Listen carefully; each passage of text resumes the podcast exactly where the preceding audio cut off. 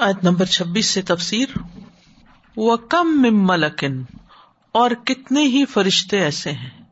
فس سماواتی جو آسمانوں میں ہے لا تغنی شفاعت ہم شعی ان کی سفارش کچھ کام نہیں آتی۔ اللہ ممباد ادن اللہ مگر اس کے بعد کہ اللہ اجازت دے۔ لمئی اشاؤ جس کے لیے وہ چاہے وہ یردا اور جسے پسند کرے، جس پہ راضی ہو جائے۔ کم یہاں کثرت کے معنوں میں ہے۔ کم من ملکن، کتنے ہی فرشتے ایسے ہیں یعنی بہت زیادہ فرشتے کتنے فرشتے آسمانوں میں؟ حدیث میں آتا ہے نا کہ آسمان پر چار انگلیاں رکھنے کی جگہ بھی ایسی نہیں کہ جہاں کوئی نہ کوئی فرشتہ سجدے میں نہ ہو یا پھر رکو نہ کر رہا ہو یا عبادت نہ کر رہا ہو۔ حدیث میں آتا ہے اب سماؤ آسمان چرچرا رہا ہے اور حق یہی ہے کہ وہ چرچرائے۔ کیونکہ اس پر اتنی زیادہ فرشتوں کی تعداد جو ہے وہ اللہ کی عبادت میں مشغول ہے۔ اسی لیے تو انہوں نے کہا تھا وہ نخن نصب بحمد کا و نقدس الگ کہ ہم سب آپ کی عبادت کے لیے ہیں، تو پھر کسی اور کو پیدا کرنے کی ضرورت کیا ہے؟ تو کم ملک ان پس سماوات اور پھر آسمان کے علاوہ زمین پر بھی ان کی ڈیوٹیز ہوتی ہیں۔ اور اس آئے سے یہ بھی پتا چلتا ہے کہ اصل میں فرشتوں کا مقام جو ہے وہ آسمان ہی ہے۔ جیسے زمین ہمارے رہنے کی جگہ ہے اور جنات کے، تو فرشتوں کے رہنے کی جگہ یا فرشتوں کا اصل مقام جو ہے وہ آسمان ہے۔ یعنی وہ زمینی مخلوق نہیں ہے، آسمانی مخلوق ہے۔ اور خاص طور پر یہ جو کہا گیا فس سماواتی تو یہاں ان کے معزز ہونے اور ان کے بلند مقام کی طرف بھی اشارہ ہے۔ اور زمین پر وہ جبھی اترتے ہیں، جب ان کو کوئی کام ہوتا ہے اور اللہ کے عزن سے ہی اترتے ہیں۔ تو ایسے مقرب فرشتے جو آسمانوں میں رہتے ہیں اور ہر وقت عبادت میں مشغول رہتے ہیں، لا تغنی شفاعت ہم شیا ان کی سفارش بھی کسی کام نہیں آتی۔ تو اہل مکہ کو یہ بتانا مقصود تھا کہ اگر ان کی سفارش کوئی فائدہ نہیں دے سکتی، تو پھر یہ کیسے ممکن ہے کہ لات، عزا اور منات کی سفارش جو ہے وہ کوئی فائدہ دے، وہ بھی فائدے کی نہیں ہے۔ جب فرشتے سفارش نہیں کر سکتے، جب تک اللہ کا عزن نہ ہو، تو یہ بت کیسے سفارش کر سکتے ہیں؟ کیونکہ وہ بتوں کی عبادت کیوں کرتے تھے؟ وہ کہتے تھے ماں نہ ابود اللہ ربو نہ اللہ زلفا ہم ان کی عبادت محض اس لیے کر رہے ہیں کہ ہماری سفارش کریں گے۔ ہمارے کام آئیں گے، ہمیں چھڑا لیں گے۔ تو یہاں پر اس عقیدے کی مکمل طور پر نفی کر دی گئی کہ اللہ تعالی کے ہاں تو فرشتے بھی آزاد نہیں ہے جو اتنے مقرب ہیں اللہ کے، اور ہر وقت وہ اللہ کی اطاعت کرتے ہیں، کبھی کوئی نافرمانی کرتے ہی نہیں ہے لا یاسون اللہ ما امرحم و فالون ما امرون وہ وہی کرتے ہیں جس کا حکم دیا جاتا ہے، انکار کرتے ہی نہیں۔ اب آپ دیکھیے کہ کتنی بڑی کوالٹی ہے ان کی، کہ ہر وقت عبادت میں اور پھر ہر وقت اطاعت میں۔ یعنی عبادت بھی ہے، اطاعت بھی ہے۔ اس کے باوجود وہ کوئی اللہ پہ حق نہیں رکھتے کہ جو چاہے اللہ سے منوا لیں۔ پھر تمہاری یہ خام خیالی ہے کہ تمہارے یہ دیویاں اور دیوتا اور تمہارے یہ معبود تمہارے لیے کچھ کر سکیں گے۔ لا تغنی شفا اتم شعی اللہ ہاں ایکسپشنل صورت کیا ہے؟ مم بات ادن اللہ۔ اس کے بعد کہ اللہ اجازت دے۔ اللہ کے عزن کے بعد۔ تو یہ پہلی شرط ہو گئی کہ اللہ سبحان تعالی فرشتوں میں سے جس کو چاہے سفارش کی اجازت دے تو پھر وہ سفارش کرے۔ لمئی اشاؤ دوسری شرط بتا دی گئی کہ جس کے لیے سفارش کی جا رہی ہو، اللہ اس کے بارے میں اجازت دے کہ ہاں اس کے لیے تم سفارش کر سکتے ہو۔ ویردا اور تیسرا یہ کہ اللہ سفارش کرنے والے سے بھی راضی ہو۔ تو شفات کے لیے تین باتیں ہو گئی عزن شفات کرنے والے سے راضی ہونا، اور جس کے لیے سفارش کی جا رہی ہے، اس سے راضی ہو۔ یعنی کہ اس کے حق میں شفات کے لیے اللہ تعالی کا عزن ہو۔ اور صورت المبیا میں بھی یہ بات واضح کر دی گئی، ولا یشفا اللہ علم ارتدا وہ نہیں سفارش کرتے مگر جس سے اللہ راضی ہو۔ تو تمہارے یہ بت تمہیں کبھی بھی فائدہ نہیں دے سکتے۔ اللہ ان کی سفارش کبھی قبول نہیں کرے گا، کیونکہ نمبر ایک یہ سفارش کرنے کے اہل ہی نہیں ہے بت۔ ان کو تو تم نے اللہ کا شریک بنایا ہوا۔ اللہ تعالیٰ تو ان سے ناراض ہے، تو ان کی سفارش کہاں سے مانی جائے گی؟ تو ان کے حق میں اللہ کی اجازت بھی نہیں اور یہ اہل بھی نہیں۔ اور جن کے بارے میں وہ سفارش کریں گے، اللہ ان سے بھی راضی نہیں۔ کیونکہ وہ شرک کر رہے ہیں۔ سورت البکرا میں بھی آتا نا ایت الکرسی میں۔ منز الزی یشف اندہ اللہ بزنی کون ہے جو اس کے پاس اس کی اجازت کے بغیر سفارش کرے۔ سورت سبا میں آتا ہے، ولا تنف شفا ات اندہ اللہ لمن ازن الح اور اس کے ہاں سفارش فائدہ نہیں دیتی، مگر جس کے لیے وہ اجازت دے۔ تو یہاں بہت اچھی طرح عقیدہ سفارش یا شفات واضح کر دیا گیا۔ ہمارے یہاں بھی کچھ لوگ نبی صلی اللہ علیہ وسلم سے جو عقیدت اور محبت کا دعوی کرتے ہیں، اس کی بنیاد بھی یہ بناتے ہیں کہ آپ ہمارے لیے سفارش کریں گے۔ اس میں کوئی شک نہیں کہ آپ کو شفات کا حق دیا جائے گا، لیکن کچھ شرائط کے ساتھ۔ تو شرائط میں کتنی چیزیں، ہمیشہ تین چیزیں یاد رکھیے۔ نمبر ایک، اللہ کا عزن ہو۔ نمبر دو، سفارش کرنے والے سے اللہ راضی ہو۔ اور نمبر تین، جس کے لیے سفارش کی جا رہی ہے اس کے بارے میں اللہ راضی ہو کہ ہاں اس کی سفارش تم کر دو۔ راضی ہونے کا مطلب یہ نہیں کہ وہ بہت نیک ہے تو اس لیے اللہ اس کے لیے راضی ہے، اس کو تو پھر ضرورت نہیں ہوگی۔ لیکن یہ ہے کہ اس کے گناہ ایسے ہیں کہ جن کی سزا سے نکلنے کے لیے اس کو سفارش چاہیے۔ تو بھی اللہ کا عزن چاہیے اس کے حق میں۔ تینوں چیزیں ہوں گی تو تب سفارش فائدہ دے گی۔ یعنی سفارش ہے، لیکن شرائط کے ساتھ ہے۔ بس، اتنی بات اگر یاد رہے آپ کو تو ان شاء اللہ کبھی بھی اس معاملے میں افراد و تفریح کا شکار نہیں ہوں گی یعنی افراد تفریح کا مطلب کیا ہے کہ کچھ لوگ کیا کہتے ہیں کہ سفارش کیسے ہو سکتی ہے ہی نہیں، اور کچھ کہتے ہیں کہ بس یعنی کہ مطلق شفات ہے۔ جو بھی کوئی ہو، جس سے بھی توقع رکھ لی جائے، بس وہ کر دے گا ہماری سفارش۔ تو ایسا نہیں ہے۔ اگلی آیت ہے، نمبر ٹوینٹی سیون۔ ان الدین اللہ بالآخرتی لمون الملا اکتا تسمیت النسا بے شک وہ لوگ جو آخرت پر ایمان نہیں رکھتے، یقیناً وہ فرشتوں کے نام، عورتوں کے ناموں کی طرح رکھتے ہیں۔ ایسا کیوں کرتے ہیں؟ کیونکہ ان کے خیال میں فرشتے فیمل ہیں، عورتیں ہیں۔ وہ ان کو اللہ کی بیٹیاں قرار دیتے تھے، اللہ کی بنات سمجھتے تھے۔ اب یہ ان کی من گڑت بات تھی، جھوٹی بات تھی، جس کی کوئی حقیقت نہیں تھی۔ تو اس کی اللہ تعالیٰ نے وجہ بتا دی۔ کہ وہ یہ جھوٹ کیوں بولتے ہیں؟ کیونکہ ان کا آخرت پر ایمان نہیں ہے۔ تو اعمال کی تمام خرابیوں کی بنیادی وجہ کیا ہے؟ آخرت پر ایمان کا نہ ہونا۔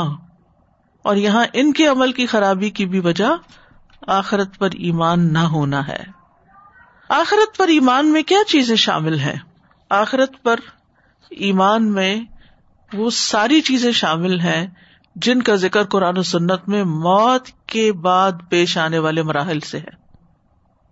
جتنے بھی واقعات ہیں، موت کے وقت فرشتوں کا آنا، کہ فرشتے آ کے جان لیتے ہیں، یہ بھی آخرت پر ایمان کا حصہ یہاں سے آغاز ہو جاتا ہے۔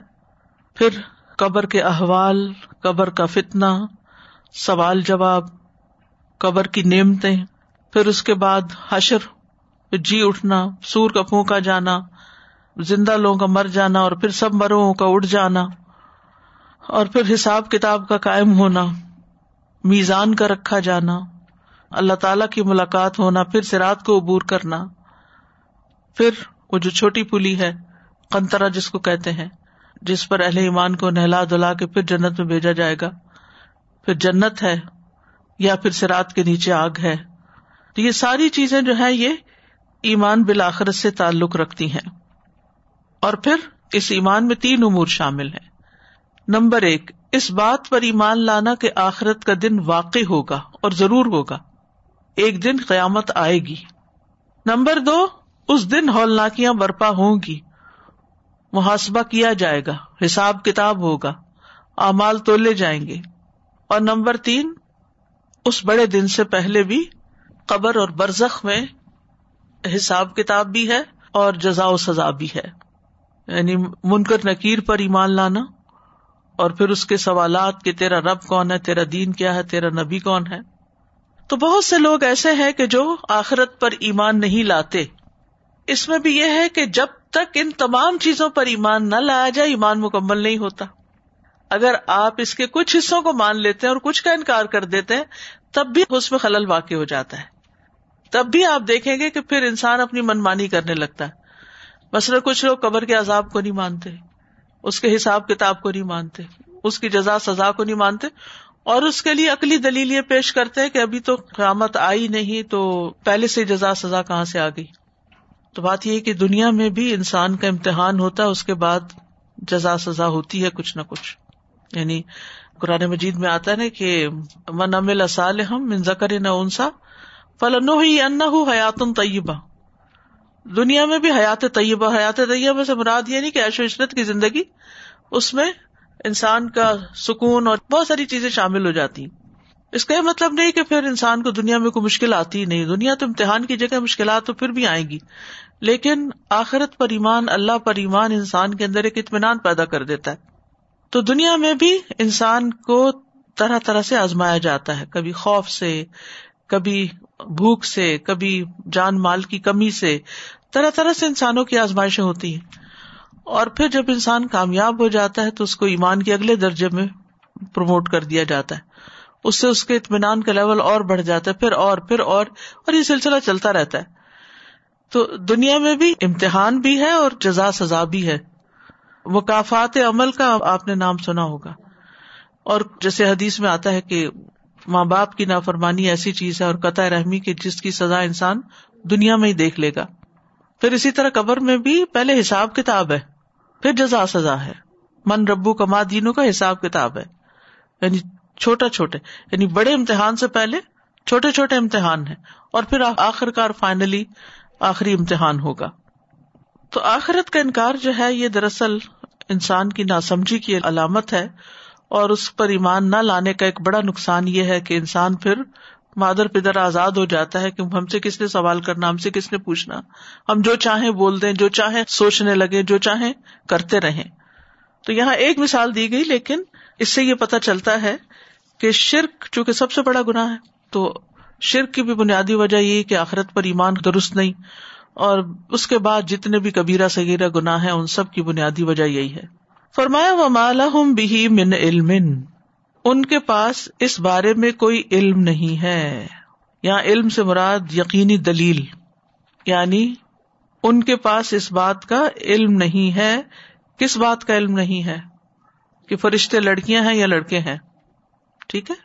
کیونکہ قرآن مجید میں سورت و ظخرف میں آتا ہے وجا الملائے قطلدین عباد الرحمان اناسا اشاہد خلقہ ہوں اور انہوں نے فرشتوں کو جو رحمان کے بندے ہیں عورتیں بنایا، کیا وہ ان کی پیدائش کے وقت حاضر تھے؟ انہیں کہاں سے پتا چلا کہ فرشتے لڑکیاں ہیں یا عورتیں ہیں؟ وہ محض گمان کی پیروی کر رہے ہیں۔ یہ ان کا بس خیال ہے۔ غن کے دو معنی ہوتے ہیں نا، ایک یقینی معنی ہوتا ہے اور ایک وہم ہوتا ہے۔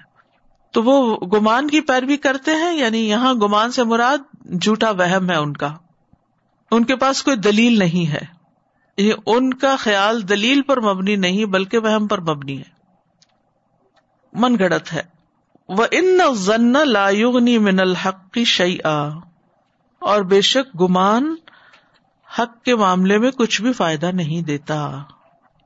چاہے یہ فرشتوں کو اللہ کی بیٹیاں قرار دینے کا معاملہ ہو، چاہے آخرت کا کمپلیٹ انکار ہو چاہے اللہ کا انکار ہو، مثلاً جو لوگ ایتھیسٹ ہیں اور وہ اللہ کا انکار کر دیتے ہیں یا دین کا انکار کر دیتے ہیں یا آخرت کا انکار کرتے ہیں، ان کے پاس اس کی کیا دلیل ہے؟ دلیل کیا ہے؟ یہاں پر آپ دیکھیں بہت گہری بات کی گئی ہے کہ یہ محض ان کا خیال ہے اور خیال جو ہے وہ حق کو ثابت نہیں کرتا۔ وہ ان نزن لا یغنی میرا الحق کی شیا جو باتیں انسان محض اٹکل پچو کرتا ہے، وہم و گمان کی بنیاد پر کرتا ہے، ان کا حق سے کوئی تعلق نہیں ہوتا۔ نبی صلی اللہ علیہ وسلم نے بھی فرمایا تھا کم بزن فن ضن اکزب الحدیث۔ صحیح بخاری کی روایت ہے، بدگمانی سے بچو یا بہت زیادہ گمان سے بچو، کیونکہ زن زن نہیں کہا گیا، بد زن نہیں، کیونکہ بہت زیادہ گمان سب سے زیادہ جھوٹی بات ہے۔ انسان اپنی زندگی کی بنیاد، اپنے اعمال کی بنیاد دلیل پر رکھے، گمان پر نہ رکھے۔ میرے خیال میں یہ ایسا ہے، میرا خیال ہے یہ ویسا ہے۔ تو خیالات کی دنیا میں رہ کے آپ حق کو نہیں پا سکتے۔ یا صرف لوگوں کے خیالات کی بنیاد پر اگر آپ اپنی زندگی کی بنیاد رکھتے ہیں تو آپ گمراہ ہو سکتے ہیں۔ آپ حق سے بہت دور جا سکتے ہیں۔ حق جو ہے وہ دلیل رکھتا ہے، بنیاد ہے اس کی۔ کائنات کی ایک ایک چیز اللہ کے وجود کی دلیل ہے۔ ہر مخلوق خالق کی نشانی ہے۔ اور اسی طرح عقل اس بات کا تقاضا کرتی ہے کہ اس دنیا کے بعد ایک اور دنیا ہو جہاں سب کو جزا یا سزا ملے، جو کچھ بھی وہ یہاں کر رہے ہیں۔ فعارد امن طول ان ذکرینا ولم یورد الحیات دنیا فعارد تو اس سے منہ پھیر لو۔ ام من طول ان ذکرینا جس نے ہماری نصیحت سے منہ موڑ لیا ہے۔ ولم یورد الحیات دنیا اور جس نے دنیا کی زندگی کے سوا کچھ نہیں ارادہ کیا، نہیں چاہا۔ یعنی جب ایسے لوگوں سے واسطہ پڑے جن کے پاس اپنے باطل عقائد کی کوئی دلیل نہیں ہے، اپنے غلط کاریوں کی گمان سے میں جسٹیفائی کر رہے ہیں، ان کے پاس کوئی پروف نہیں ہے اس کا۔ تو پھر بہت زیادہ ان سے بحث مباحثے کی ضرورت نہیں۔ آپ اس سے اعراض برتے اب یہاں آرد کا خطاب نبی صلی اللہ علیہ وسلم سے بھی ہے اور اس کے بعد ہر اس شخص سے ہے، ہر اس مومن سے ہے جس کا واسطہ ایسے لوگوں سے پڑے۔ تو آپ ان پر غم نہ کریں، آپ ان پہ حسرتیں نہ کریں۔ آپ اپنے آپ کو مت گلائیں۔ آپ ان کے پیچھے پڑ کر اپنا وقت ضائع نہ کریں۔ کیونکہ یہ ہماری نصیحت سننا ہی نہیں چاہتے، یہ منہ موڑنے والے ہیں۔ کیوں نہیں سننا چاہتے؟ کیونکہ یہ صرف دنیا چاہتے ہیں۔ ولم یورد الحیات دنیا یہاں یہ جو کہا گیا نا، آرد ام من طول یعنی اس کا یہ مطلب نہیں کہ آپ نصیحت ہی کرنا چھوڑ دیں بالکل، لیکن بس سمجھا کر پھر ان کو ان کے حال پہ چھوڑ دیں۔ کیونکہ نصیحت مومنوں کو فائدہ دیتی ہے، منکرین کو فائدہ نہیں دیتی۔ جو نصیحت سننا پسند ہی نہیں کرتے۔ کیونکہ سورت ازاریات میں آپ پڑھ چکے ہیں وہ ذکر ف ان ذکر تنفا المنین نصیحت تو کریں گے، آپ کچھ فائدہ اٹھا لیں گے اور کچھ فائدہ نہیں اٹھائیں گے۔ تو فائدہ جو اٹھاتے ہیں، وہی اصل میں مومن ہوتے ہیں۔ مومن کو نصیحت اچھی لگتی ہے۔ مومن نصیحت پہ کان دھرتا ہے۔ مومن نصیحت کو سنتا ہے اور اس کے اندر پائی جانے والی خیر خواہی کو محسوس کرتا ہے۔ چاہے وہ اس کے نفس پر گراہ ہو، پھر بھی وہ اس کو قبول کر لیتا ہے اور اس کے مطابق اپنے حال کو بدل لیتا ہے۔ لیکن جس کے اندر ایمان کی خرابی ہے، وہ نصیحت قبول نہیں کرتا۔ وہ نصیحت سننا ہی نہیں چاہتا۔ نصیحت اس کے اوپر بجلی بن کے گرتی ہے۔ وہ نصیحت کرنے والے سے ہی نفرت کرنا شروع کر دیتا ہے۔ اسی سے بھاگنا شروع کر دیتا ہے۔ تو یہاں ایک دائی کو دین کی طرف بلانے والے کو یہ بتایا جا رہا ہے کہ ایسے لوگوں کا بہیویئر آپ کو پریشانی میں نہ ڈالے۔ آپ ان کے منہ موڑ جانے سے افسوس نہ کریں، بلکہ اللہ کے راستے میں دعوت دیتے جائیں اور جو کوئی منہ موڑ جائے، اس کا معاملہ آپ کو پریشان نہ کرے۔ وہ آپ سے نہیں منہ موڑ رہا۔ من طول ان ذکری نہ آپ ہمارا ذکر پہنچا رہے ہیں، وہ ہمارے ذکر سے منہ موڑ رہا ہے۔ ہماری نصیحت سے منہ موڑ رہا ہے۔ اور نصیحت سے منہ موڑنے کی اصل وجہ کیا ہوتی ہے؟ نصیحت میں دل کیوں نہیں لگتا؟ کیونکہ دل کہیں اور اٹکا ہوا ہوتا ہے۔ اور وہ کیا ولم یور دل الحیات دنیا اس کو صرف دنیا کی فکر ہے۔ وہ دنیا کی محبت میں مبتلا ہے۔ اس کے نزدیک دنیا ہی سب سے اہم اور افضل چیز ہے۔ اس لیے وہ آخرت کی فکر نہیں کرتا۔ اور دنیا کا جو لفظی مانا ہے وہ دنوب سے ہے، قریب ہونا۔ اور ایک اور وجہ بھی ہے، دنوب کا مانا ہے نچلا، گرا ہوا ہونا۔ تو اس کا مرتبہ گرا ہوا ہے آخرت کے مقابلے میں۔ دنیا ختم ہونے والی ہے، آخرت ہمیشہ ہمیشہ کے لیے۔ تو دنیا چونکہ پہلے آ جاتی ہے، اس لیے ہمارا دھیان اور دلچسپی اس میں زیادہ ہو جاتی ہے۔ آخرت بعد میں آنے والی ہے، اس لیے اس کی طرف سے ہم غافل ہو جاتے ہیں۔ حالانکہ جنت میں ایک کوڑا رکھنے کی جگہ دنیا معافی سے بہتر ہے۔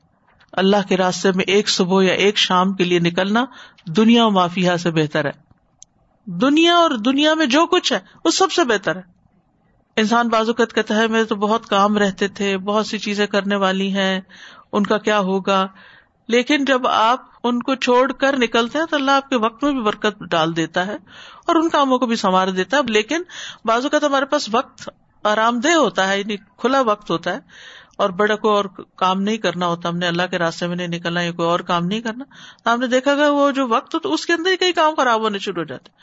وہ کھانا گر گیا، وہ چیز ٹوٹ گئی، وہ اور سنبھالنا پڑ گیا، وہ ایسے ایسے بکھیڑوں میں انسان پڑ جاتا ہے کہ وہی وقت جو ہے وہ ڈبل لگ جاتا ہے، بجائے اس کے کہ آپ کچھ اس میں اور کر سکیں۔ یا پھر انسان آرام کرتا رہتا ہے، ادھر ادھر کی چھوٹی موٹی چیزوں میں۔ یعنی آپ سوچیے کہ اس وقت اگر آپ کلاس میں نہیں ہوتے تو کیا کر رہے ہوتے؟ تو دنیا اور آخرت آخرت بعد میں آ رہی ہے، اس لیے ہم اس کو اتنی امپورٹینس نہیں دیتے، حالانکہ وہ آخرت خیر و ابقا، بہتر بھی اور ہمیشہ باقی رہنے والی بھی ہے۔ اور دنیا میں جو کچھ بھی ہے، اس کے مقابلے میں اگر تھوڑا سا وقت بھی ہم اللہ کی رضا کے کاموں میں استعمال کرتے ہیں، تو وہ کہیں زیادہ بہتر ہے۔ صرف دنیا دنیا دنیا یعنی دنیا کے کاموں کو اتنا نہیں بڑھانا چاہیے اور دنیا کے پیچھے اتنا نہیں بھاگنا چاہیے کہ آخرت نگاہوں سے اوجھل ہو جائے۔ طول ان ذکر طول کا مطلب منہ موڑ لیا۔ چلتے چلتے ادھر ہو گیا، ادھر ہو گیا۔ ڈائیورٹ ہو گیا۔ تو حقیقت ہے کہ دنیا آخرت کے مقابلے میں بہت کم حیثیت ہے گٹیا ہے۔ تو اس لیے مومن کے لیے موت جو ہے وہ ایک خوشی کی چیز ہوتی ہے جب وہ فرشتوں کو دیکھتا ہے۔ ہوتا یہ ہے کہ جب مومن کا جنازہ اٹھایا جاتا ہے تو جہاں وہ رہتا ہے، جہاں اس کا گھر ہوتا ہے، اس کے اہل و عیال، مال، خادم سب ہوتے ہیں، تو وہ رو رہے ہوتے ہیں۔ لیکن مومن خوش ہو رہا ہوتا ہے۔ سبحان اللہ۔ دنیا میں جب انسان آتا ہے تو رو رہا ہوتا ہے اور لوگ خوش ہو رہے ہوتے ہیں۔ اور جا رہا ہوتا ہے تو مومن خوش ہو رہا ہوتا ہے اور پیچھے والے رو رہے ہوتے ہیں۔ تو اس کی روح کہتی ہے، مجھے آگے لے چلو، مجھے آگے لے چلو۔ کیونکہ جس جگہ وہ جا رہی ہوتی ہے، وہ جگہ دنیا سے بہتر ہوتی ہے۔ تو تکوا کے ساتھ اگر انسان زندگی بسر کرتا ہے اور تکوا ہی بیلنس قائم کرتا ہے، آپ کو پرائرٹائز کرنا سکھاتا ہے کہ کس وقت میں کیا کرنا زیادہ بہتر ہے۔ لیکن انسان بار بار پھسلتا ہے، بل تو اسرون الحیات دنیا جب دنیا اور آخرت میں چوائس کا وقت آتا ہے تو ہماری ترجیح پھر دنیا ہی ہو جاتی ہے۔ ولاخرت خیرم آپ کا خوش بھی تو وہی ہوتا ہے جاتے ہوئے، جو دنیا میں کچھ کر کے جاتا ہے اور پیچھے والے بھی اسی کے لیے روتے ہیں۔ ورنہ تو وہ کہتے ہیں، شکر ہے ہماری جان چھوٹی، گیا یہاں سے۔ تو اللہ کے نزدیک دنیا کی حقیقت کیا ہے؟ مچھر کے پر برابر بنی۔ اگر ہوتی تو اللہ تعالیٰ اس میں سے کسی کافر کوئی گھونٹ پانی کا نہ دیتا۔ آپ صلی اللہ علیہ وسلم کہیں جا رہے تھے راستے میں، مردہ بکری دیکھی۔ آپ نے اس کا کان پکڑ کے کہا، کون اسے ایک درہم میں لے گا؟ صحابہ نے کہا کہ ہم تو ویسے بھی نہیں لینا چاہتے۔ تو آپ نے فرمایا، کیا تم پسند کرتے ہو کہ یہ تمہارے لیے ہو؟ لوگوں نے کہا، قطر نہیں۔ تو آپ نے فرمایا، اللہ کی قسم، اللہ کے ہاں یہ دنیا اس سے بھی زیادہ حقیر ہے۔ جس طرح تمہارے نزدیک یہ مردار حقیر ہے۔ قرآن مجید میں صورت الحدید میں، دنیا کو دھوکے کا سامان قرار دیا گیا۔ ومل حیات دنیا اللہ متا الغرور۔ دنیا کی زندگی دھوکے کے سامان کے سوا کچھ نہیں۔ حدیث میں آتا ہے، نبی صلی اللہ علیہ وسلم نے فرمایا، دنیا کی لذت آخرت کی کڑواہٹ ہے اور دنیا کی تلخی آخرت کی مٹھاس ہے۔ یعنی دنیا میں اگر کسی وقت آپ کو تکلیف اٹھانی پڑتی ہے وزو کرتے ہوئے تکلیف ہو رہی ہے، نماز پڑھتے ہوئے تکلیف ہو رہی ہے، قرآن پڑھتے ہوئے تکلیف ہو رہی ہے یعنی آپ اپنی مشقت برداشت کر رہے ہیں، اپنی نیند قربان کر رہے ہیں، اپنا مال قربان کر رہے ہیں تاکہ آخرت بن جائے، تو وہ سب چیزیں آخرت میں یہ ساری بے آرامیاں اور یہ ساری تلخیاں اور پریشانیاں وہاں راحت میں بدل جائیں گی۔ لیکن اگر صرف دنیا کی لذتوں کے پیچھے بھاگتے رہے، یہ کھا لیں، وہ کر لیں، وہ کر لیں، صرف یعنی دنیاوی اعتبار سے جن چیزوں سے محبت ہے، تو پھر یہ چیزیں آخرت سے انسان کو جب غافل کرتی ہیں، اب نیند کتنی میٹھی ہوتی ہے تو انسان کہتا ہے اچھا بعد میں اٹھ جاؤں گا، اور اپنے جو فرائض ہے اس کو چھوڑ دیتا ہے۔ تو ابھی کا مزہ تو لے لیا اس نے سونے کا، لیکن یہی وقت کل قیامت کے دن کڑواہٹ بنے گا۔ یہی وقت وہاں کے لیے مصیبت بنے گا۔ نبی صلی اللہ علیہ وسلم نے فرمایا، بے شک دنیا سرسب شاداب اور میٹھی ہے۔ جس نے اس کو حق کے ساتھ حاصل کیا، اس کے لیے اس میں برکت ڈالی جائے گی۔ اور جو اللہ اور اس کے رسول کے مال میں ناحک مداخلت کرنے والے ہیں، ان کو اللہ سے ملاقات کے دن آگ کے سوا کچھ نہیں ملے گا۔ پھر آپ دیکھیے کہ دنیا کی قلت کے بارے میں وہ سمندر میں انگلیاں ڈالنے کی مثال دی۔ کہ کوئی آدمی اپنی انگلی دریا میں ڈال کر نکال کے دیکھے کہ کتنا پانی لگا ہے۔ ساری زندگی بھی دنیا کمانے میں لگا لے اور دنیا کے امیر ترین انسان بھی بن جائے تو وہ انگلی کے ساتھ لگے پانی کے سوا کچھ نہیں۔ اور پھر جس نبی صلی اللہ علیہ وسلم نے یہ فرمایا کہ بے شک اللہ نے ساری دنیا کو کلیل بنایا اور اب دنیا کا جو حصہ باقی ہے وہ کلیل میں سے بھی کلیل رہ گیا۔ اس کی مثال یہ کہ پانی کا ایک حوض ہو جس کا عمدہ پانی پی لیا گیا اور گدلا باقی رہ گیا۔ جتنی پولوشن ہو چکی ہے۔ رسول اللہ صلی اللہ علیہ وسلم نے فرمایا، بے شک جو دنیا باقی رہ گئی ہے وہ آزمائش اور فتنا ہے۔ یہ اس وقت فرمایا تھا۔ اور چودہ سو سال بعد تو اور بھی زیادہ آزمائش اور فتنا ہو گئی۔ دنیا کی ہر چیز کو زوال ہے۔ یہ کتنی تکلیف دہ بات ہے کہ یہاں ہم بلندیاں چاہتے ہیں، دنیا میں نام چاہتے ہیں، مال چاہتے ہیں، پتہ نہیں کس کس طرح لوگوں سے زیادہ بہتر بننا چاہتے ہیں۔ Competition competition. لیکن ہر چیز نے ختم ہو جانا ہے۔ کچھ لوگوں کو ہوتا نا، بہت زیادہ ڈگریاں ہو یہ ڈگری بھی ہو، یہ بھی ہو، یہ بھی ہو، یہ بھی۔ جب موت آتی ہے تو اس کے بعد وہ کاغذ صرف جلانے کے یا ردی کے ہی قابل رہتے ہیں۔ اس سے زیادہ ان کی کوئی وقت نہیں ہوتی۔ کسی کو کپڑوں کا کریز ہوتا ہے، کسی کو جیولری کا ہوتا ہے، کسی کو کسی چیز کا ہوتا ہے۔ جب انسان مر جاتا ہے تو خالی ہاتھ ہی جاتا ہے۔ کوئی ایک چیز ساتھ نہیں جاتی جو دنیا کے معلومات میں سے ہو۔ نبی صلی اللہ علیہ وسلم فرما قیامت قریب آ چکی ہے، لیکن لوگوں میں دنیا کی ہرس بڑھے گی اور اللہ سے دوری میں اضافہ ہوگا۔ تو کرنے کا کام یہ ہے کہ انسان دنیا کو استعمال کی چیز صرف سمجھے، اس سے بے رغبتی اختیار کرے۔ ایک آدمی نبی صلی اللہ علیہ وسلم کی خدمت میں حاضر ہوا، عرض کیا، اللہ کے رسول مجھے ایسا عمل بتائیے، جب میں وہ کروں تو اللہ مجھ سے محبت کرے اور لوگ بھی کریں۔ آپ نے فرمایا، دنیا سے بے رغبت ہو جاؤ یعنی دنیا کا لالچ نہیں کرو۔ اللہ تم سے محبت کرے گا اور جو لوگوں کے پاس ہے اس سے بے نیاز ہو جاؤ۔ لوگ تم سے محبت کریں گے۔ ایک اور جگہ آپ نے فرمایا، دنیا کے طلب میں اعتدال سے کام لو۔ دنیا کو اپنا ہم و غم نہ بناؤ۔ ولا تج علی دنیا اکبر ہم منا ولا مبلغ علم دنیا میں اجنبی بن کے رہو۔ صبح ہو جائے تو شام کا انتظار نہ کرو۔ شام ہو جائے تو صبح کا انتظار نہ کرو۔ فرمایا کا مبلغ من العلم۔ یہ علم میں ان کی انتہا ہے، مبلغ جہاں پہنچا جائے، بس اس سے آگے کچھ نہیں۔ ڈیسٹینیشن یہی ان کی علمی انتہا یہ ان کے علم کی آخری حد ہے۔ ذالک کا مبلغ من العلم۔ ہو وہ عالم بمن ضل ان سبیلی ہی وہ خوب جانتا ہے اسے جو اس کے راستے سے بھٹک گیا۔ وہ ہوا عالم بمن اہتدا۔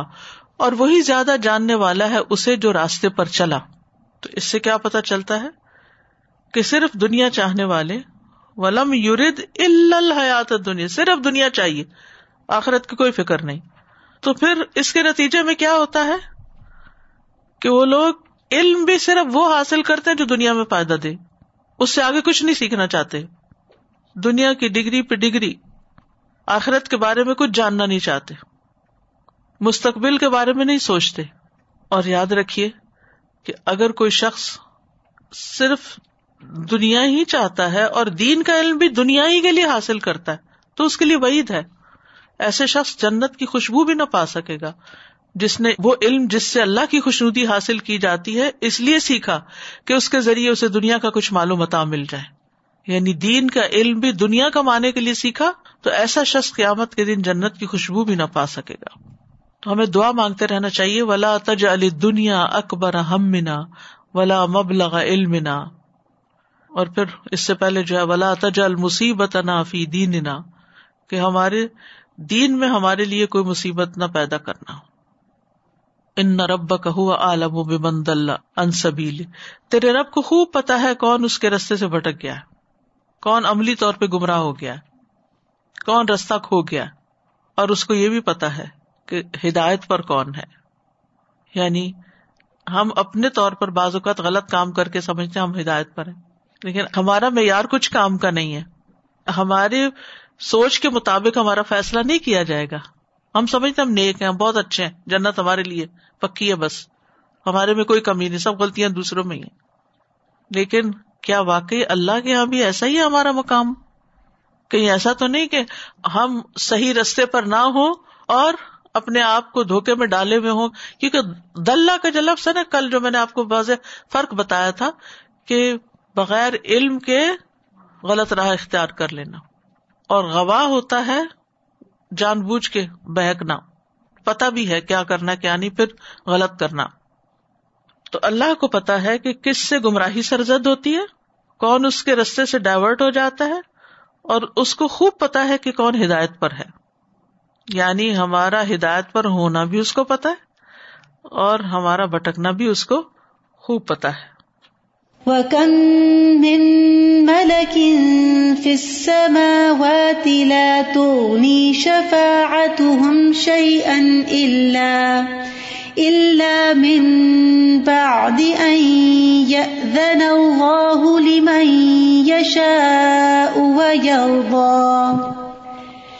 ان الذين لا يؤمنون بالآخرة ليسمون الملائكة تسمية الأنثى وما لهم به من علم إن يتبعون إلا الظن وإن الظن لا يغني من الحق شيئا فأعرض عن من تولى عن ذكرنا ولم يرد إلا الحياة الدنيا. ذلك مبلغهم من العلم. إن ربك هو أعلم بمن ضل عن سبيله وهو أعلم بمن اهتدى. اصل میں جو لوگ حق کی طرف، ہدایت کی طرف لوگوں کو بلاتے ہیں، عام طور پر لوگ انہیں کو کہتے ہیں کہ یہ بھٹک گئے، ان کا سر پھر گیا۔ تو پھر جو دائی حق ہوتا ہے، وہ تھوڑا سا ڈاؤٹ میں پڑنے لگتا ہے کہ کیا there is something wrong with me اور ان لوگوں کو سمجھ نہیں آتی۔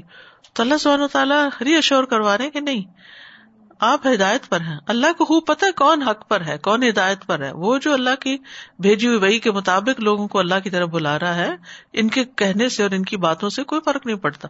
اسی طرح ایک بات یہ بھی ہے کہ غلط سے غلط کام کرنے والا بھی اپنے آپ کو جسٹیفائی کر لیتا ہے۔ چور، ڈاکو، ہر قسم کے۔ اور رابن ہوڈ کی کہانی آپ نے پڑھی ہوگی کہ اس نے چوری کو، یا ڈاکے کو کس لیے جائز قرار دے دیا تھا کہ وہ اس سے غریبوں کی مدد کرتا ہے۔ امیروں سے چھین کے غریبوں کو دیتا ہے، یہ ایک نیک کام بنا لیا اس نے۔ اسی طرح بہت سے لوگ حرام طریقوں سے مال کما کر پھر غریبوں میں بانٹتے ہیں۔ کار غلط رہے، لیکن اپنے آپ کو ٹھیک سمجھتے ہیں۔ اسی طرح اور بھی تو ہم میں سے ہر ایک کو یہ دیکھنا چاہیے کہ صرف ہمارے گمان کے مطابق چیزیں کام نہیں کریں گی۔ کہیں ایسا نہ ہم دھوکے میں پڑے اور کسی مصیبت میں گرفتار ہو جائیں۔ ہر چیز کو اس کی اصل میں رکھ کے دیکھنا چاہیے کہ اللہ کے یہاں اس کا کیا مقام، اللہ کے یہاں اس کا کیا درجہ ہے۔ کیونکہ کہنے کو تو ہر شخص اپنے آپ کو مطمئن کر لیتا ہے کہ میں ہی ٹھیک ہوں۔ سیلف رائٹیسنس کا شکار ہو جاتا ہے۔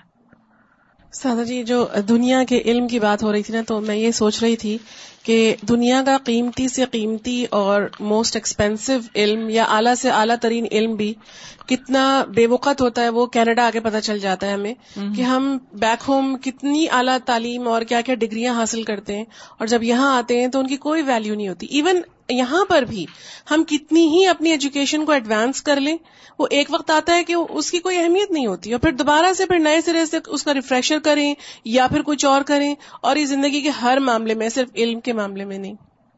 استاد یہ ایک کوشچن پوچھنا تھا کہ یہ آپ نے کہا نا کہ فرشتے سفارش کر سکتے ہیں تو کیا تمام فرشتے سفارش کر سکتے ہیں؟ اس کا کچھ ڈیفینیٹلی تو نہیں پتا چلتا لیکن جس کے لیے اللہ اجازت دے گا۔ تو وہ فرشتے کر سکتے ہیں۔ اور کن لوگوں کے لیے کر سکتے ہیں؟ اس کے بھی اللہ اجازت دے گا۔ جی استاذہ جی میں یہ دیکھ رہی تھی کہ ابھی تک ہم نے جتنی پڑھی اس میں کتنی دفعہ بار بار بار بار زن اور علم کا لفظ بہت دفعہ آیا ہے اور کتنا مقابلہ کیا گیا ہے۔ اور زن اور علم کو بالکل آخرت اور دنیا کے اس پہ بھی ہم دیکھ سکتے ہیں کہ دنیا زنی زن ہے اور علم جو ہے وہ العلم آخرت کا علم ہے۔ دوسری چیز میں جو دیکھ رہی تھی کہ جو آپ نے کہا کہ مالدار سے مالدار کا جو مال ہے وہ بھی سمندر کے پانی میں ڈبوئی ہوئی انگلی سے زیادہ کیا لگتا ہے اس میں؟ لیکن اسی مال کو سمیٹنے اور اسو کی تگودوں میں لگے رہتے ہیں اسی وجہ سے اس علم کی طرف نہیں آتے۔